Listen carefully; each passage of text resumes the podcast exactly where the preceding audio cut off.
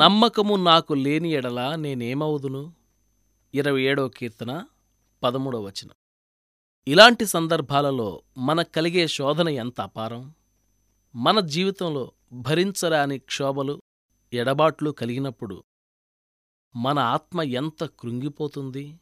విశ్వాసం ఎంత చలించిపోతుంది? హృదయం ఎంత కలవరపడుతుంది? ఇక నేను తట్టుకోలేను. ఈ పరిస్థితులు నన్ను కృంగదీస్తున్నాయి. నేనేం చెయ్యాలి? విసుగు చెందవద్దంటున్నాడు దేవుడు. కాని కష్టాలకు సొమ్మసిల్లిపోయే పరిస్థితి వచ్చినప్పుడు ఎవరు మాత్రం ఏం చేయగలరు అసలు ఎవరైనా స్పృహ తప్పబోతున్నప్పుడు ఏం చేస్తారు? ఎవరూ ఏమీ చెయ్యలేరు. నీ శరీరం నీ స్వాధీనంలో ఉండదు. స్పృహ తప్పే ముందు నీకు తోడుగా నిలబడ్డ నీ సన్నిహితుడి భుజాల మీద ఆనుకోవడానికి ప్రయత్నిస్తావు. వాలిపోతావు. విశ్రాంతి తీసుకుంటావు. నువ్వు నేల మీద పడకుండా అతడు నిన్ను పట్టుకుంటాడన్న నమ్మకంతో అతన్ని ఆనుకుంటావు.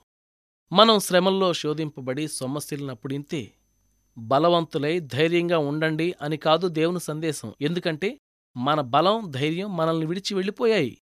అది ఆయనకి తెలుసు. ఆయన మృదువుగా పలికే మాట ఒక్కటే. ఊరకుండండి. నేనే దేవుణ్ణని తెలుసుకోండి. నా మీదనే ఆధారపడండి. ఆనుకోండి. భక్తుడైన హడ్సన్ టేలర్ తన అంతిమ దినాల్లో శారీరకంగా నీరసించిపోయిన స్థితిలో ఒక మిత్రునికి ఇలా రాశాడు. కలం పుచ్చుకుని రాయలేనంత బలహీనంగా ఉన్నాను. బైబిల్ను చదవడానికి కూడా శక్తి లేదు.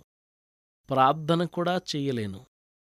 నేను చెయ్యగలిగిందల్లా దేవుని చేతుల్లో పసిపాపలాగా పడుకుని ఆయన మీద నమ్మకం ఉంచడమే.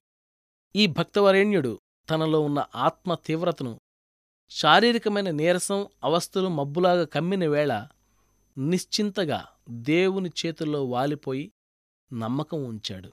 దేవుని బిడ్డలారా దేవుడు మనల్ని అడిగేది కూడా ఇదే.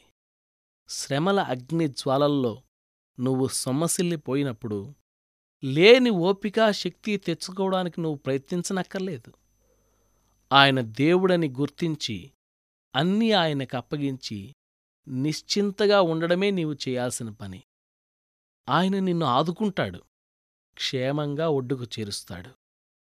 మనం ఎంత గాఢంగా సొమ్మసిల్లితే దేవుడు అంత శక్తినిచ్చే మధురామృతాన్ని మనకు తాగనిస్తాడు. మోసగించలేదు దేవుడు ఇంతకు ముందెన్నడు. ఎందుకు విడనాడేడు నేడు? తన రెక్కల నీడ నీకాశ్రయమని పలికాడు. దొరికేను నీకు క్షేమపు గోడు తియ్యన పాట హాయిగా పాడు.